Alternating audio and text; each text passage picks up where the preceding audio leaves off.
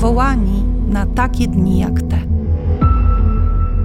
Chciałam się odnieść do tego, o czym mówiłyśmy wcześniej, bo jakby nazwałyśmy sobie te nasze rozmowy też pewnymi takimi fazami potrząsania. Mówiliśmy o potrząsaniu ludźmi, o potrząsaniu światem, ale właśnie, jeżeli chodzi o wartości,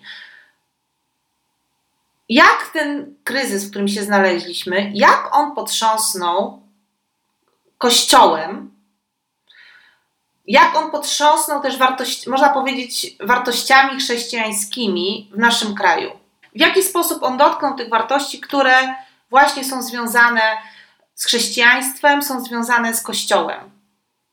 Na samym początku, kiedy się rozpoczynała pandemia, to na pewno było takie bardzo mocne pytanie, co Bóg mówi do nas przez te wydarzenia. W Kościele, wśród wierzących. Ludzie sobie zadawali to pytanie, zadawali je sobie wewnętrznie, wypowiadali je też. Na zewnątrz ono się gdzieś bardzo mocno pojawiało i bardzo rezonowało. Takie zastanowienie, takie pytanie właśnie, co Bóg mówi do nas przez te wydarzenia. Oczywiście były też różne odmiany tego pytania. A dlaczego Bóg do tego dopuścił? Jak Bóg mógł do tego dopuścić? Albo dlaczego myśmy nie wiedzieli wcześniej, że coś takiego się wydarzy? Czyli takie trochę odwoływanie się do wymiaru proroczego. Tak? Dlaczego nie słyszeliśmy proroków, którzy w Kościele mówili nam, że coś takiego się zbliża, dając nam jakieś zapowiedzi? Nie było żadnego ostrzeżenia, nie słyszeliśmy jakiejś przestrogi, tylko po prostu trzasło i wszyscy byli tak samo zaskoczeni. Więc był też ten taki kontekst, no bym powiedziała, proroczy, tak? Mnóstwo pytań zadawaliśmy sobie. Było, pamiętam bardzo dobrze, w tej pierwszej fazie takie oczekiwanie, co powiedzą liderzy. Czy ktoś nam to wytłumaczy? Dlaczego się nikt nie odzywa? Dlaczego nas nie prowadzą ci, którzy są dla nas takim duchowym autorytetem, tak? Nie wiem, bardziej dojrzali albo no właśnie ci nasi przywódcy, tak? Dlaczego oni się tutaj nie odzywają? Dlaczego nie mówią jakichś takich no po prostu wiążących rzeczy, konkretów? Pamiętam to oczekiwanie i raczej była cisza. Niedawno spotkałam się z jakąś osobą i właśnie tak rozmawiałyśmy o tym dokładnie. I o ile doszłyśmy do wniosku w tej naszej rozmowie, że powiedzmy na poziomie no takim ogólnopolskim, czy jakby Kościół w Polsce, o tak powiedzmy, w tej perspektywie Kościoła w Polsce, to w zasadzie zgodziłyśmy się, że no po prostu nie było tego głosu tych liderów, nie wybrzmiał ten głos tych przywódców na tym etapie, takich przywódców duchowych, że raczej cisza, że raczej była cisza, chociaż lokalnie zdarzało się, tak, chociaż lokalnie zdarzało się i są takie, nie wiem, miejsca w Polsce, miasta, środowiska, wspólnoty czy kościoły, lokalnie, gdzie moglibyśmy powiedzieć, no liderzy tam, te duchowe autorytety, no jakby stanęli na wysokości tego zadania. Ale tak na poziomie Kościół w Polsce, no to raczej cisza i takie niespełnione oczekiwanie. I może też czasami zawód właśnie ludzi, że ci duchowi liderzy się po prostu nie odzywali, nie wypowiedzieli, nie dali jakiegoś wsparcia, jakiejś wskazówki, kierunku, nie ugruntowali nas, nie uspokoili nas, nie pouczyli nas. No może właśnie nawet coś takiego jak takie rozczarowanie ludzi, tak? Że to się nie wydarzyło. I oczywiście były pytania, co się stało, dlaczego się to stało, jak długo to potrwa.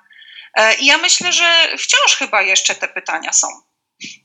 One wciąż są, one gdzieś cały czas są po prostu powtarzane.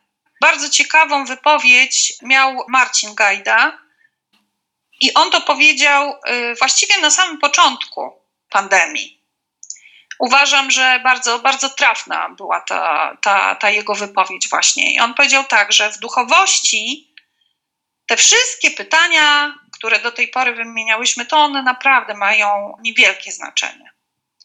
Największe znaczenie w duchowości, czyli właśnie w kontekście Kościół i wierzący ludzie, największe znaczenie ma pytanie po co? Że największe znaczenie ma po co takie okoliczności nas spotkały i co Bóg nam chce przez te okoliczności powiedzieć. Myślę, że dość wcześnie stało się jasne, że odpowiedź na pytanie po co nakierowuje nas na, po pierwsze, oczyszczenie, że po co to jest, po co to się stało, po co Bóg to dopuścił dla oczyszczenia, a drugie, dlatego, żeby uczynić miejsce na rzeczy nowe. Żeby uczynić miejsce na nowe rzeczy, że po prostu przyjdzie nowe, że idzie zmiana. I żeby oczyścić się po to, żeby jakby zrobić miejsce też. Nie? Tak jest stosowne miejsce na te nowe rzeczy. Kiedyś wcześniej rozmawiałyśmy, nawet pamiętam na początku pandemii, zastanawiałyśmy się, dlaczego właśnie nikt nas nie uprzedził, dlaczego nie było tego głosu proroczego, dlaczego nikt nie usłyszał. Na pewno nie słyszałam takich głosów, które gdzieś tam były przekonujące i poruszające. Natomiast teraz, jak rozmawiamy o wartościach i o potrząsaniu, to mam taką refleksję, że to też było celowe ze strony Boga. Dlatego, że jeżeli Bóg chce potrząsnąć, sprawdzić, na czym my stoimy, na czym my się opieramy, to myślę, że taka sytuacja jest najlepszym testem. Po prostu nikt z nas nie mógł się przygotować i to miejsce, w którym się znaleźliśmy, po prostu nas sprawdziło. Na czym budujemy, jaki jest ten fundament. I tak można powiedzieć, że ta pandemia i ten cały kryzys, tak patrząc z perspektywy, mimo że wtedy to była rzeczywiście panika, rzeczywiście te emocje w pierwszej fazie były naprawdę olbrzymie, to dzisiaj patrząc z perspektywy, w zasadzie to było naprawdę coś bardzo komfortowego, bo nie zabrakło nam jedzenia, nie zabrakło nam papieru toaletowego, byliśmy bezpieczni w domach, mieliśmy prąd, mogliśmy pracować. Oczywiście tak. Wiele osób też poniosło konsekwencje gdzieś tam gospodarcze. Prawdopodobnie myślę, że kolejna faza przyniesie też widoczne skutki tego, co było. Natomiast nie wiemy, jakie one będą jeszcze. Ale to był najbardziej komfortowy czas, kiedy mogliśmy doświadczyć tego potrząsania i mogliśmy doświadczyć tego, na czym stoimy, na czym się opieramy, na czym budujemy. Szczególnie jako Kościół, szczególnie jako wierzący. Mi teraz jeszcze taka rzecz przyszła do głowy, bardzo ważna. Właśnie w tym kontekście, że dlaczego nikt nam nie powiedział, dlaczego nie było proroków, dlaczego nikt nas nie uprzedził. Nie było takich, co usłyszeliby od Boga i mi powiedzieli. To, co teraz powiedziałaś, przyszedł kryzys, sprawdził nas wszystkich, prześwietlił nas wszystkich. Jednocześnie można powiedzieć, odbyło się to najmniej dotkliwie, jak to możliwe. Ja takie mam wrażenie, naprawdę, że to się odbyło najmniej dotkliwie w stosunku, nie wiem, do różnych scenariuszy, jakie można było snuć i jakie były snute, to i tak bardzo delikatnie i łagodnie, przynajmniej my tak w Polsce, tak, doświadczyliśmy tego dotychczas. Teraz, kiedy sobie myślę o tym, dlaczego nikt nie usłyszał i mi nie powiedział, to sprowadza mnie i chyba, myślę, nas wszystkich do takiego miejsca, dlaczego ja nie usłyszałam. To się odnosi do wszystkich wierzących. Dlaczego ja nie słyszałam głosu Bożego, który mówił do mnie właśnie w tym temacie. Dlaczego to się nie wydarzyło między mną a Bogiem? I właściwie przed tymi rzeczami, że ten kryzys nas wierzących wprowadził w miejsce oczyszczenia i myślę, że taki był Boży cel. Tak bym powiedziała, ośmielę się tak powiedzieć. Ja tak rozeznaję, że wydaje mi się, że to był Boży cel, żeby wprowadzić nas, Kościół i poszczególnych wierzących oczywiście w oczyszczenie, żeby to oczyszczenie spowodowało, uczyniło miejsce na nowe rzeczy, na zmianę, których sprawcą jest Duch Święty, to jeszcze można powiedzieć, a jeszcze przed tym, to jest w ogóle ta moja osobista intymność z Bogiem, moja osobista relacja z Bogiem. Że ten kryzys sprawił coś takiego, na przykład dla mnie, on spowodował coś takiego, że doprowadził mnie do refleksji kolejny raz, nie pierwszy, kolejny raz w moim życiu, że ja nie potrzebuję pośredników pomiędzy mną a Panem Bogiem. Że ja mogę mieć i mam, i ważne jest, żebym się rozwijała w tej intymnej, osobistej relacji z Bogiem. Żebym bardziej rozwijała się w umiejętności słyszenia Jego głosu. Żebym bardziej się zagłębiała w Jego słowo. Żebym więcej czasu z Nim spędzała. Żebym podeszła bliżej. Żebym po prostu szukała Go. Ja osobiście. Nie oglądając się, czy ktoś to robi za mnie i mi powie w odpowiednim momencie, co ja mam robić, tylko mnie bardzo mocno ta sytuacja właśnie kryzysowa, potrząsając też mną w tym wymiarze duchowym, bardzo mocno mnie ukierunkowała właśnie tutaj. Że to jest wartość, że to jest prawdziwa wartość, że to jest prawdziwy fundament. Żebym ja tutaj inwestowała swój czas, swoje zaangażowanie, nie wiem, pasję, po prostu siły, wszystko w moją osobistą relację z Bogiem. I myślę, że kiedy to się dzieje i kiedy to ma miejsce, no to jest oczywistą oczywistością, że jest kierunek na oczyszczenie i staje się oczywistą oczywistością, że jest kierunek na nowe rzeczy, które Duch Święty czyni i będzie czynił w Kościele. Ale to jest ciekawe, bo ten kryzys właśnie nas po prostu zatrzymał. Mhm. I jeżeli chcieliśmy, to mogliśmy z tego skorzystać, bo w zasadzie zrobiła się nagle przestrzeń, w której mogliśmy na przykład właśnie przestać być aktywni, tylko zacząć słuchać, tak. Zacząć poświęcać czas na to, na co nie mieliśmy czasu wcześniej. Że jakby już nie było wytłumaczenia, nawet jak się pracowało zdalnie, no to po prostu zawsze ta przestrzeń się pojawiała, no bo na przykład oszczędzaliśmy czas na gdzieś tam podróżach. Generalnie zostaliśmy zatrzymani i to była ta szansa, tak. Którą mogliśmy wykorzystać albo nie wykorzystaliśmy. Więc to też jest ciekawe w kontekście właśnie czy oczyszczenia, czy w ogóle właśnie tego słyszenia. Bo żeby usłyszeć, no to musimy zamilknąć. Żeby usłyszeć, to musimy wygasić te wszystkie dźwięki z zewnątrz, żeby po prostu ten głos Boga do nas dotarł. I też zrezygnować z takiego naszego bycia ciągle zajętym. Bycia ciągle zajętym, po prostu, że ja jestem, my robimy, ja robię, wspólnota robi, Kościół robi, akcja, akcja, akcja. I dopiero kiedy po prostu zatrzymujemy się, no to się robi jakieś miejsce, moim zdaniem, bo ja zawsze jakoś do tego miejsca trafiam, znowu i znowu, no po prostu na głębszą jednak refleksję.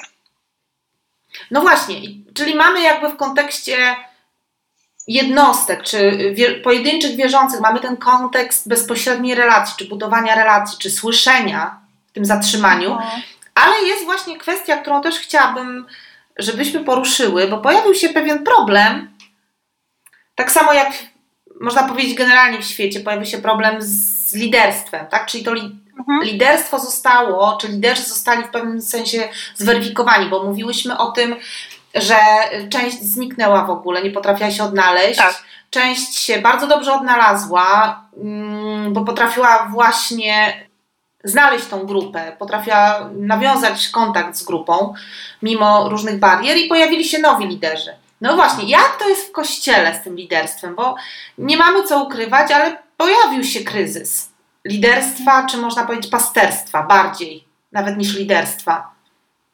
Oj, to jest w ogóle gruby temat. To jest bardzo gruby temat. Trochę nawiążę do tej mgły. Tak, że mgła, która dla mnie symbolizuje właśnie to, że jest z jednej strony zamieszanie, z drugiej strony niepewność, tak nie bardzo wiadomo co, w którą stronę. No po prostu trudno się w tym poruszać. tak? We mgle trudno się poruszać. I my jako osoby, i my jako społeczeństwo, i my jako Kościół, i my jako wierzący też się w tej mgle dzisiaj poruszamy. My też się poruszamy w tej mgle. I myślę sobie, że przyczyny tej mgły, czy przyczyny tego zamieszania, no są różnorakie. Jest ich kilka. Po pierwsze, mamy w ogóle duży chaos informacyjny. I to tak samo dotyczy Kościoła, bo Kościół to ludzie, tak? Jest duży chaos informacyjny. Właściwie nie ma jednej prawdy. Właściwie nie wiadomo, co jest prawdą. Właściwie nie wiadomo, jak sprawdzić, co z tego, co słyszymy, jest prawdą. Jest totalny relatywizm i naprawdę to wprowadza duże utrudnienia. Po drugie, przyczyną tego zamieszania jest to, że to, co słyszymy, to, co dociera do nas jako informacje, okoliczności, które się dzieją, na różne sposoby interpretujemy. Jest cały wachlarz interpretacji. Czyli tak, nie wiemy, co jest prawdą, a co nie. Po drugie, to, co słyszymy i to, co widzimy i to, w czym uczestniczymy, bardzo różnie interpretujemy. Bardzo różnie. I tutaj mogę podać taki przykład z życia wzięty, że w tym samym czasie jest odwoływane szkolenie dla 12 osób stacjonarne, chociaż przepisy pozwalają na to, tak? Bo to nie przekracza limitu osób. I przy stosowaniu jakichś tam zaleceń typu, nie wiem, odstęp, maseczki i tak dalej, ono by się mogło odbyć, no ale jest odwoływane, no bo pandemia. A w tym samym czasie jest organizowane spotkanie na 120 osób stacjonarne, które jest określane jako kameralne. Czyli to nam pokazuje, jak bardzo szeroki jest ten wachlarz interpretacji i sytuacji, i zaleceń, jakie mamy, i jakichś po prostu prawnych kwestii, tak? Przepisów, które nas do czegoś zobowiązują i tak dalej. I moim zdaniem jest jeszcze jeden powód tego zamieszania, tej mgły i tu będę dążyć po prostu do swojego założenia, do swojej hipotezy, że również brak refleksji, bardzo powierzchowne takie funkcjonowanie, bardzo takie reaktywne, bardzo nastawione na gaszenie pożarów, bez głębszego zastanowienia, bez głębszej refleksji, bez wyciągania wniosków, bez rozwoju, bez elastyczności, potęguje jeszcze to zamieszanie. I tutaj zwracam honor naprawdę właśnie profesorowi De Barbaro, który już na samym początku przestrzegał przed tym i mówił, to, co jest niewłaściwe w takiej sytuacji, to jest właśnie reaktywność pozbawiona refleksji. I to samo mówił John Maxwell. Na samym początku. Dokładnie mówił to samo. I teraz my w Kościele jesteśmy, można powiedzieć, w o tyle lepszej sytuacji niż świat, że w świecie jest totalny relatywizm i właściwie nie ma jednej prawdy, bo każdy może mieć swoją, a my w Kościele wiemy, że Jezus jest prawdą. A my w Kościele wiemy, że Jezus jest prawdą. I dla mnie na przykład tu jest takie bardzo duże połączenie pomiędzy prawdą a proroczym wejrzeniem, proroczą perspektywą. Bardzo mocno widzę właśnie to połączenie, że bycie proroczym, a Kościół ma być proroczy, to jest powołanie Kościoła, żeby był proroczy, żeby się odróżniał od świata. Proroczość to jest też właśnie, bycie proroczym to jest też odróżnianie się od świata. I widzę, że to jest takie ważne dzisiaj, bo prorocze rozeznanie to jest nie tylko to, że ja dzisiaj wiem, co się wydarzy za 5 lat czy 10. Ponieważ wiem w duchu, słyszę to, odbieram to że Pan Bóg zapowiada rzeczy, jakby uprzedzając nas, tak, że coś się wydarzy za jakiś czas, w jakiejś perspektywie. Ale ta proroczość to jest też to, że my się poruszamy w prawdzie, że my jesteśmy w prawdzie. Że my jesteśmy w prawdzie.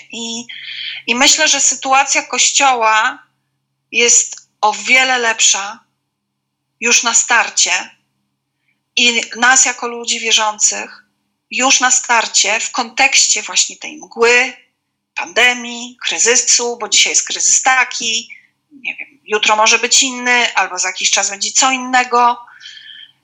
My na starcie jesteśmy zdecydowanie w lepszym miejscu, już na starcie, dlatego, że my mamy relację z Jezusem, który jest prawdą.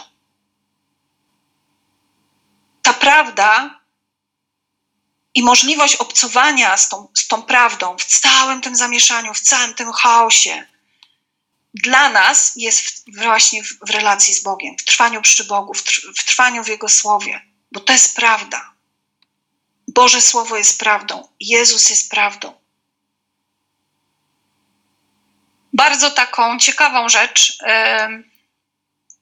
przeczytałam właśnie u Johna Maxwella. John Maxwell coś takiego sformułował, coś takiego powiedział, że każdy z nas wobec swojego lidera powinien sformułować 3 pytania. I zadać je swojemu liderowi. I te pytania brzmią następująco. Czy możesz mi pomóc? To jest pytanie pierwsze.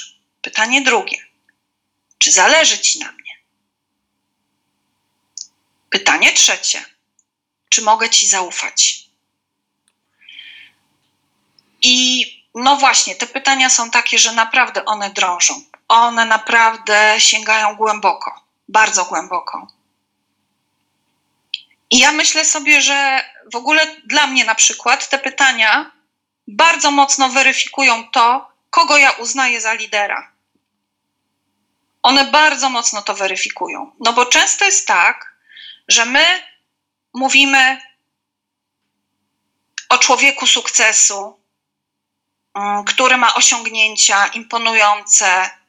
O, to jest prawdziwy lider. Bo on osiągnął takie czy tam inne sukcesy. Chcę za nim iść, chcę za nim podążać. Albo mówimy, o, no ten to po prostu tyle robi. Ciągle po prostu jakieś wizje, nowe idee, pomysły. On jest taki aktywny, potrafi ludzi pociągnąć do tych swoich działań, do realizowania tych swoich wizji. To jest lider, to jest lider. Albo słyszymy człowieka, który no, jest takim właśnie na przykład charyzmatycznym mówcą, no i mówimy sobie, o, no to jest lider. No właśnie, a te pytania, które zaczerpnęłam od Johna Maxwella, one w ogóle celują w kompletnie coś innego.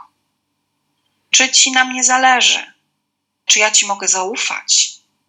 Jakie ty masz wartości? Bo jak będę wiedział, jakie ty masz wartości, to będę wiedział, ku czemu ty mnie prowadzisz. Jak będę wiedział, że ci na mnie zależy, jak będę mógł ci ufać, no to ja wtedy dopiero mogę za tobą podążać. Więc myślę, że my w ogóle mamy jakiś taki kryzys liderstwa z 2 stron, bym powiedziała, bo tak, ludzie, których postrzegamy jako liderów, których potrzebujemy jako liderów, albo ich nie ma, albo zniknęli, mówię o tym kontekście kryzysu, tak? Albo zawiedli, nie stanęli na wysokości zadania, albo wręcz zgorszyli. Bo cała na przykład kwestia pedofilii w Kościele katolickim. Jaki to jest gruby temat. I to jest właśnie temat, który dotyczy liderów, przywódców, którzy totalnie zawiedli, ba, zgorszyli. Więc mamy takie oblicze tego kryzysu liderstwa, tak? Że po prostu albo nie ma tych liderów, albo oni zawodzą, ale też mamy, wydaje mi się, z drugiej strony kryzys tego liderstwa, że my w ogóle zupełnie niewłaściwie uważamy, że to jest bycie liderem. Tak, no bo ktoś ma sukcesy, bo jest świetnym mówcą, wizjonerem, jest bardzo aktywny, robi rzeczy, potrafi pociągać ludzi, gromadzić ich wokół siebie. Akcja, akcja, akcja. Jakoś, nie wiem, mam wrażenie, że się po prostu jakoś zawęziliśmy w ogóle w tym swoim myśleniu o tym, kto jest liderem, do jakiegoś takiego bardzo konkretnego typu człowieka, którego można właśnie jakoś tak scharakteryzować. I to myślę, że też jest przyczyną tego kryzysu liderstwa, bo my, szukając tych liderów, na pewnych ludzi w ogóle nie zwracamy uwagi. Na pewnych ludzi w ogóle nie zwracamy uwagi, bo oni nie pasują do tej charakterystyki, którą się przyjęło, no tak większościowo, że to tak jest. Podczas gdy bardzo często, wydaje mi się, w Kościele prawdziwymi liderami i takimi, bym powiedziała, pasterzami, właśnie pasterzami według Bożego Serca, są ludzie, którzy nie mają tej charakterystyki. Oni mają zupełnie inną charakterystykę. Oni mają zupełnie inne predyspozycje. Oni w ogóle żyją w inny sposób, ale gdybyśmy im zadali te pytania, czy możesz mi pomóc? Odpowiedzieliby, tak, i chcę ci pomóc. I w ogóle do tego jestem powołany, żeby ci pomóc. Czy zależy ci na mnie? Tak, tak, bo ja chcę ci służyć. Mam właśnie serce takie pasterskie. Czy mogę ci ufać? Uczynię wszystko, żeby nie zawieść twojego zaufania. Nie będę stawiał siebie przed ciebie. No i wszystkie te rzeczy, które dotyczą właśnie takiego przywództwa, które jest służebne, po prostu służebne. I które pielęgnuje te prawdziwe wartości.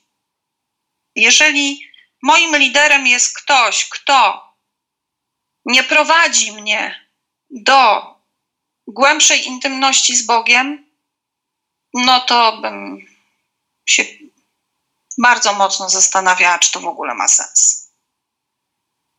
Tak sobie pomyślałam, że dzisiaj jeszcze chyba trudno zweryfikować w Kościele, kto w zasadzie się ostał jako lider, bo kto jest prawdziwym liderem, kto nie, dlatego że mamy tylu aktywnych w internecie, czy w mediach społecznościowych, szczególnie liderów, tak, że w zasadzie można powiedzieć, jest super, tak? Wszyscy mają nauczania online, jest tyle ludzi, którzy postują bardzo dużo, więc można powiedzieć, że liderzy są. Tylko właśnie pytanie, jak jest z pasterstwem? Że tego nie zweryfikujemy przez internet. Właśnie pytanie, ilu ludzi się zainteresowało swoimi owcami, w czasie pandemii właśnie szukając jakiegoś bezpośredniego kontaktu, bo myślę, że to też jest ważne, żeby nie zostać w tym internecie i zdalnie i online, tylko właśnie ilu po prostu było z ludźmi właśnie w trakcie tego, co się działo. Na dzisiaj trudno to zweryfikować prawdopodobnie, ale właśnie tak jak mówisz, bardziej się weryfikuje ten obraz, tak? Kto jest właściwie liderem? I to każdy z nas musi sobie odpowiedzieć na to pytanie. Kogo ja traktuję jako lidera? Za kim idę? Za czym idę? I to też jest, myślę, fajna mimo wszystko rzecz w trakcie tego kryzysu, że my mamy szansę na zweryfikowanie takich grubych rzeczy. Tak, i znowu to jest ta głębsza refleksja, znowu to jest wejście głębiej. Tak. Nie? Ja mam jeszcze takie pytanie a propos tej nowej normalności, bo też mi to bardzo chodzi po głowie w związku z Kościołem. Bo można powiedzieć, że możemy czekać, tak, że skończy się pandemia i wszystko wróci do normy, tak? Czyli że Kościół będzie znowu tak funkcjonował, jak funkcjonował. I myślę, że część z nas tego oczekuje, że wszystko się unormuje, tak jakby tego kryzysu nie było, ale nie możemy tego pominąć. Nie możemy powiedzieć, że kryzysu nie było. Jakby nie ma takiej możliwości. Po prostu wiele rzeczy się już zmieniło, chociaż możemy nie widzieć tych zmian. Na pewno doświadczymy tych zmian za jakiś czas, kiedy wejdziemy już w tą trzecią fazę, fazę wyciszenia, kiedy rzeczywiście pojawi się ta nowa normalność. Czy jesteś gotowa na stworzenie jakichś scenariuszy, na przykład dwóch, tak? Co to może być ta nowa normalność dla Kościoła? Czyli załóżmy, spotykamy się za rok. Mhm. I jak według Ciebie może wyglądać Kościół? Jakie może wybrać drogi? Bo na pewno nie będzie już tego, co było. No dobrze, no możemy sobie pogdybać. Spróbujmy. Będąc konsekwentną i spójną z tym, czym się podzieliłam wcześniej, no to myślę, że strategia, która zakłada, że było trzęsienie ziemi, trwało, skończyło się i znowu jest tak, jak było przed trzęsieniem ziemi. To jest po prostu ślepy zaułek, w ogóle moim zdaniem błędna strategia. Tak się po prostu nie stanie. Dlatego, że jaki to by nie był kryzys i co by nie było jego przyczyną, no po prostu skutki są. Nieodwracalne skutki. Tak jak po trzęsieniu ziemi są nieodwracalne skutki. Więc wydaje mi się, że tak samo w odniesieniu do Kościoła. Dokładnie tak samo. Jeżeli ktoś by sobie myślał w ten sposób, no minie ta nawałnica i po prostu w którymś momencie ktoś ogłosi, skończyła się pandemia, nie ma koronawirusa, no i wtedy my mamy taki, jak to się cofa film na przykład na taśmie, no i po prostu znowu jakby lądujemy w miejscu, w którym byliśmy na początku marca 2020. I jako Kościół będziemy tak funkcjonować. Tylko mieliśmy taki wycinek kilkumiesięczny się pojawił, ale to tam, no jakby nie było. Tak? Jakby tego nie było, jakbyśmy mieli tu lukę i my sobie po prostu wrócimy do tamtego miejsca, w którym nam przerwało. O, to jest dobre, to fajnie to opisuje. Wrócimy do miejsca, w którym nam przerwało. Moim zdaniem to się nie zdarzy. Po prostu coś takiego nie zajdzie, nie wystąpi. To jest w ogóle, tak jak powiedziałam, ślepy zaułek i błędna strategia. I jeżeli ktoś, myśląc o Kościele, czy nie wiem, no też budując Kościół, tworząc Kościół, tak, wspólnotę, jako wspólnotę wierzących, sobie tak myśli i tak zakłada, moim zdaniem jest w błędzie, zaryzykuję i to powiem. No nie ma w tym moim zdaniem perspektywy proroczej. Natomiast jeżeli wejść w tą drugą strategię i pójść ku tym rzeczom, ku tym zmianom, które można rozeznawać, że Pan Bóg nas ku temu prowadzi, czyli większa intymność z Nim. Naprawdę przylgnięcie każdego wierzącego do Pana, do Boga, bezpośrednio, w intymnej, osobistej relacji. Po drugie, oczyszczenie. Po trzecie, otwartość na nowe rzeczy, nowe jakości. Może będą to rzeczy tak nowe, że będziemy je mogli określać wręcz jako w ogóle zmianę paradygmatu. Jeżeli chodzi, nie wiem, o Kościół, o to, jak Kościół funkcjonuje, jak wygląda i w ogóle, pod wieloma względami. Więc myślę, że zmieni się wiele. Już się zmienia. Dlatego, że to oczyszczenie, to ono ma, oczywiście ono ma wymiar osobisty, no bo to chodzi o oczyszczenie każdego z nas, każdego wierzącego, tak? Tam, gdzie potrzebujemy się nawrócić, tam, gdzie potrzebujemy pokutować, tam, gdzie potrzebujemy po prostu zerwać z grzechami. Jest ten wymiar osobisty, ale oczywiście to oczyszczenie dotyczy całego Kościoła, też struktur. I moim zdaniem, jeżeli ono się nie wydarzy, to oczyszczenie. Jeżeli Kościół, no będę mówiła tak globalnie, bo to wiadomo, że gdzieś się wydarzy, gdzieś się nie wydarzy, tak? Ale jak snujemy te scenariusze, no to moim zdaniem, jeżeli Kościół nie pójdzie tą drogą, większego przylgnięcia do Boga, powrotu do pierwszych rzeczy, intymności, modlitwy, Słowa Bożego. Jeżeli nie wejdzie na tą ścieżkę oczyszczenia, jeżeli nie potraktuje tego serio, naprawdę serio i dogłębnie, to nie będzie tak, że, nie wiem, zniknie i w jednej sekundzie się po prostu, no nie wiem, obróci w jakiś pył i przestanie być widoczny, ale wydaje mi się, że po prostu pozostanie na takiej ścieżce ku takiemu, nie wiem jak to powiedzieć, skarleniu, takiemu bezrefleksyjnemu trwaniu przyznanych sobie rytuałach, jakichś formach w ogóle funkcjonowania. No i będzie karlał, malał, tracił na znaczeniu, tracił na wpływie. No, nie wiem, można by to nazwać regresem, że to będzie jakiś regres. Tak sobie to wyobrażam. Natomiast tam, gdzie będzie to pójście jakby ku prawdzie i z prawdą i łączność z Bogiem, słyszenie Jego głosu i poddawanie się Duchowi Świętemu i wejście na tą drogę oczyszczenia, to to oczyszczenie sprawi miejsce, uczyni miejsce na rzeczy zupełnie nowe. Ja wierzę, ja osobiście tak jestem przekonana, że Pan Bóg chce robić bardzo głębokie zmiany. Dlatego, że ta sytuacja, która się wydarzyła, no trwa jeszcze z pandemią, to jest jakaś taka pierwsza lekcja. To jest jakaś pierwsza lekcja, która wydaje się, że jest dla nas przejściem przez jakąś linię. I intensywność wydarzeń i też kaliber wydarzeń, które będą miały miejsce w świecie, po prostu ta intensywność będzie się zwiększać. I my jesteśmy właściwie w jakiejś takiej pierwszej lekcji, która można powiedzieć, że jest naprawdę bardzo delikatna w stosunku do tego, co jeszcze jest przed nami. Dlaczego o tym mówię? No nie dlatego, że snuję teorie spiskowe, tylko dlatego, że tak mówi Słowo Boże. Dlatego, że tak mówi Słowo Boże. I można powiedzieć tak, o ile zaskoczyło nas to, że wydarzyła się pandemia, bo nie słyszeliśmy proroków, którzy nam mówili, że będzie pandemia.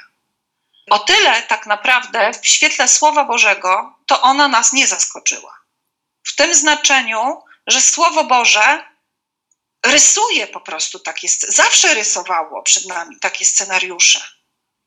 I interpretacja biblijnych proroctw, czy właśnie zapowiedzi co do czasów ostatecznych, tych najbardziej poprzedzających powtórne przyjście Jezusa, no to jest jasny ten scenariusz biblijny, tak? Mamy 150 rozdziałów, niektórzy mówią, że nawet więcej, no ale powiedzmy, że 150 rozdziałów w Słowie Bożym, które mówią nam właśnie bezpośrednio o okolicznościach, które będą poprzedzały powtórne przyjście Jezusa, które będą się z Nim wiązały, które będą zapowiedziami, które będą zwiastunami. Mamy te informacje w Słowie Bożym. Więc nie snując teorie spiskowe, tylko odwołując się do Słowa Bożego, wydaje się, że ta właśnie sytuacja z pandemią, której doświadczył cały świat i my, i Kościół, to jest jednak moment, w którym przekraczamy jakąś linię. Można powiedzieć, że się już rzeczy będą działy, tylko szybciej. Teraz jak powiedziałaś o lekcji, to ja sobie pomyślałam, że to jest trochę tak jak niezapowiedziana kartkówka, która sprawdza nasz stan tak szybciutko i tak troszeczkę właśnie trybem szokowym, ale jest to coś, co nas przygotowuje na kolejny, nawet nie już sprawdzian, ale na kolejne po prostu wydarzenia. Też pamiętasz, jak rozmawiałyśmy w drugiej tej naszej rozmowie, to też padało takie właśnie sformułowania, że no przekonaliśmy się, że nie jesteśmy bogami, że nie wszystko od nas zależy. No to jest jak obuchem w łeb. No pewnie, że jest jak obuchem w łeb, ale z drugiej strony to mnie też popycha w kierunku po prostu no uelastycznij się, przygotuj się, rozciągnij się. Zastanów się kolejny raz, co jest dla ciebie najważniejsze. Przestań się po prostu rozmieniać na drobne. W ogóle po co robić rzeczy nieistotne? Róbmy rzeczy, które mają sens. róbmy rzeczy, które są ważne i najważniejsze, nie? I jakieś takie, przetrzepanie naprawdę konkretne i dogłębne chyba się w każdym z nas dokonało i tak naprawdę, to bym życzyła wszystkim, żeby się w każdym dokonało. Jeśli nie, to dla mnie to jest niewyniesienie niczego z tej lekcji. Ona była po coś. To właśnie ważne pytanie w duchowości. Po co? I myślę, że tutaj się pojawia właśnie też kolejny temat i kolejna taka odpowiedzialność liderów, ale też to też, o czym często się zapomina, o tej pięciorakiej służbie. Że to jest właśnie ten moment, kiedy potrzebny jest ten głos właśnie taki złożony, kompleksowy, który pomoże Kościołowi odpowiedzieć na to pytanie, albo szukać, w ogóle zadać to pytanie, po co? Tak. Że po prostu, że właśnie też liderstwo na tym polega, że nie mówimy ludziom, słuchajcie, spokojnie, za chwilę będzie tak jak było, albo tylko po prostu mówimy, słuchajcie, po co? Po co to było? Szukajmy tej odpowiedzi. Właśnie myślę sobie, nieraz tak sobie myślałam, że gdzie jest ta pięcioraka służba? Nie widzę tej pięciorakiej służby. Jak patrzę na liderów, to myślę sobie, oni przeważnie, to są ewangeliści, tak? Patrząc, właśnie w kontekście pięciorakiej służby. Już trzeba sobie zadać dużo trudu, żeby wypatrzyć pasterzy, tak? Z prorokami też nie najlepiej. Nauczyciele, powiedzmy, w miarę. Tak? W miarę jak dobrze poszukasz, znajdziesz. I kto? I jeszcze apostołowie, tak? Nam zostali. Natomiast rzeczywiście mało jest tej różnorodności. Naprawdę mało jest tej różnorodności wśród liderów albo wśród ludzi, których określamy, że oni są właśnie liderami naszymi, nie? Przywódcami. Mało jest rzeczywiście tej różnorodności. I można by było powiedzieć tak, to po co ten kryzys? Kolejna rzecz w kontekście Kościoła. Po co? Moim zdaniem też po to, żeby się otworzyć na nowe rzeczy i żeby tutaj się ta różnorodność objawiła i żeby po prostu się ujawnili. I żebyśmy też zrobili miejsce, uwaga, tym, którzy mają właśnie obdarowanie prorocze, mają obdarowanie pasterskie, mają obdarowanie apostolskie. Żebyśmy też po prostu uczynili miejsce dla takich ludzi. Nie? Żebyśmy wyszli poza jakieś takie swoje po prostu ograniczone jakby nawet spodziewania czasem, mam wrażenie. Nie? Ograniczone spodziewania, ograniczone wyobrażenia o liderach właśnie na przykład w Kościele. Bo już jakby widać, że sami ewangeliści nie znajdą odpowiedzi. Zobacz, a może to jest właśnie tak, że wobec tych pytań, dlaczego nam nikt nie powiedział, dlaczego liderzy nam nie powiedzieli, dlaczego nas nikt nie uprzedził, dlaczego nas na to nie przygotowali.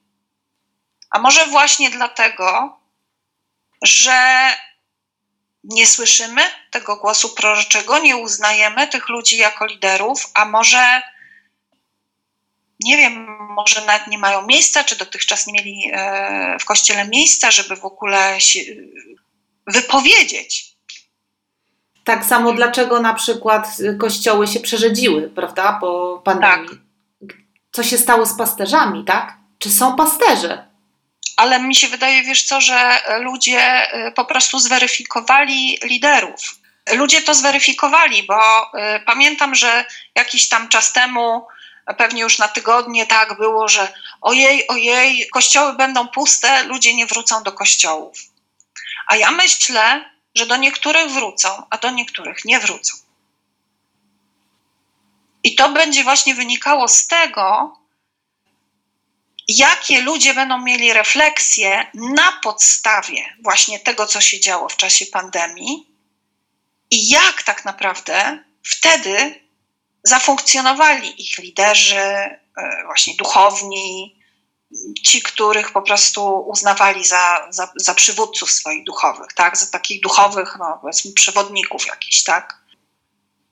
I tam, gdzie to zadziałało bardzo dobrze, to ludzie wrócą. Bo niby dlaczego by mieli nie wrócić?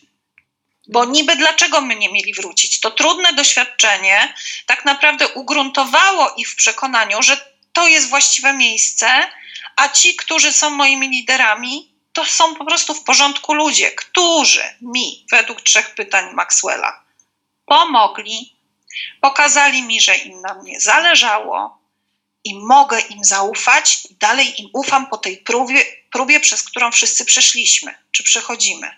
Tak? A tam, gdzie czy to kościół, czy to parafia, czy to wspólnota katolicka, czy to zbór protestancki, tam, gdzie to doświadczenie kryzysu sprawiło, że ludzie sobie odpowiedzą, no nie pomogli mi. Nikt się mną nie interesował, nikt się nawet o mnie nie zapytał. Po czym miałem się przekonać, że im na mnie zależy. Nic nie wskazywało na to, że im na mnie zależało. Czy mogę im ufać? No nie bardzo. Zawiedli moje zaufanie. No zawiedli mnie, nie mogę ufać. No to tam nie wrócą, tacy ludzie nie wrócą, bo niby dlaczego by mieli wracać? Więc w gruncie rzeczy to wszystko można powiedzieć, że no też jest proste jakoś. Że to są proste mechanizmy. Cieszę się w ogóle, że dzisiaj rozmawiamy właśnie więcej o duchowości i o tym kontekście i o Kościele, dlatego że wcześniej w tych poprzednich rozmowach mówiłyśmy sporo właśnie o tym wymiarze takim psychicznym, czy jakimś społecznym, czy też zjawisk powiedzmy socjologicznych, a dzisiaj rozmawiamy o tych kwestiach duchowych i mi się podoba ta kolejność. Znaczy ja jakby się zgadzam z tą kolejnością podchodzenia do spraw, dlatego że to się bardzo mocno łączy. Taka spójność emocjonalna, psychiczna, w ogóle ta część nas, ona się bardzo mocno łączy z tą sferą duchową i bardzo mocno na nią wpływa. Naprawdę jest tak i rzeczywiście jest tak moim zdaniem, że właśnie ta zdrowa emocjonalność, że ta zdrowa, spójna właśnie psychika to ukierunkowuje też na zdrową duchowość, na w ogóle takie spójność też tutaj w tej dziedzinie, naprawdę zdrowie w tej dziedzinie. Czyli generalnie zwracamy uwagę na ducha, duszę i ciało. Zdecydowanie tak. I zdrowa dusza ma połączenie ze zdrową duchowością osoby. A jak dusza choruje, to też ma to wpływ na duchowość, która może być nieprawidłowa. Że człowiek też w zakresie swojej duchowości też może być w jakiś sposób zaburzony. Czyli tak, przeszłyśmy przez w zasadzie 3 takie obszary. Mówiliśmy o potrząsaniu ludźmi, o potrząsaniu światem, potrząsaniu kościołem. Mówiłyśmy o tym, co pomaga, tak? Czyli elastyczność, co pomaga przetrwać kryzys, czyli elastyczność, refleksyjność i wartości. Wartości, na których budujemy i które pomagają nam po prostu przetrwać wszelkie potrząsanie.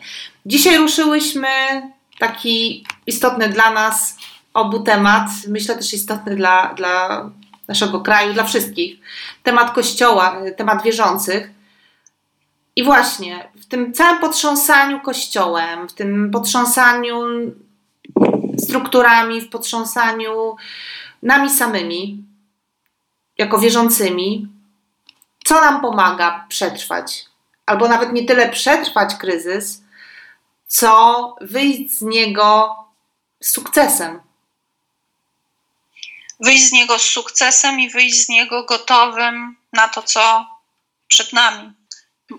Możemy powiedzieć tak, zawsze i na każdym etapie kryzysu i na każdym etapie życia z tej sfery psychicznej, emocjonalnej zawsze nam będzie pomagała samoświadomość, zawsze nam będzie pomagała elastyczność, czyli bycie po prostu gotowym na zmiany, bo będziemy się wtedy łatwiej reorganizować, łatwiej adaptować.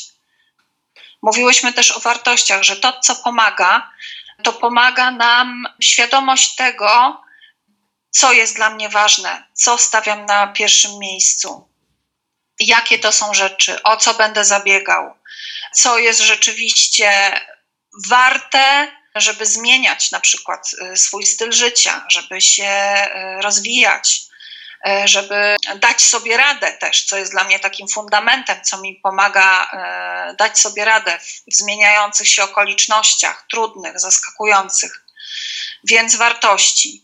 I też refleksyjność, pogłębiona refleksja. W odróżnieniu do takiego funkcjonowania bardzo powierzchownie, bardzo płytko, bardzo reaktywnie, na zasadzie patrzę, gdzie się pali i biegnę gasić kolejny pożar, to mówiliśmy, że ta refleksyjność jest ważna, bo ona sprowadza nas głębiej i w oparciu o to zmieniamy, przeformułowujemy pewne rzeczy w swoim życiu. Czy swoje zachowania, czy swoje przekonania i tak dalej.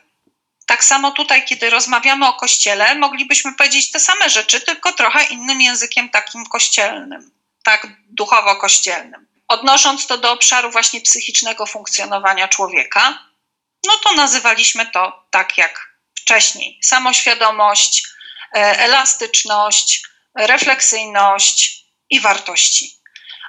A w kontekście duchowym to byśmy powiedzieli tak, no co to są te wartości? No po prostu rzeczy pierwsze. Pierwsza miłość. Relacja z Bogiem. Bliskość z Nim. Na pierwszym miejscu. Przed wszystkim. Przed wszystkimi innymi przejawami moich religijnych zachowań. Modlitwa i moje osobiste spotkanie, rozmowa z Bogiem, łączność z Nim, słyszenie Jego głosu, wsłuchiwanie się w Jego głos, uczenie się, jaki On jest, kim On jest, jaka jest Jego wola, co mówi Jego słowo, bo to jest zawsze sięganie do prawdy. Więc to są te wartości. Dla wierzącego człowieka to są te wartości. Mieć bliskość i relację z tym, który mnie umiłował, zbawił i czekam po prostu na to spotkanie z Nim twarzą w twarz, które się nie skończy. To jest ta wartość. To jest to, co najważniejsze. I w tym kierunku niech idzie i niech zmierza też ta nasza duchowa refleksja. Tutaj sięgajmy po prostu głębiej. Sięgać głębiej w wymiarze duchowym, no to jest też ugruntowywać się. Zapuszczać korzenie, tak? Czerpać naprawdę bardzo mocno się osadzić.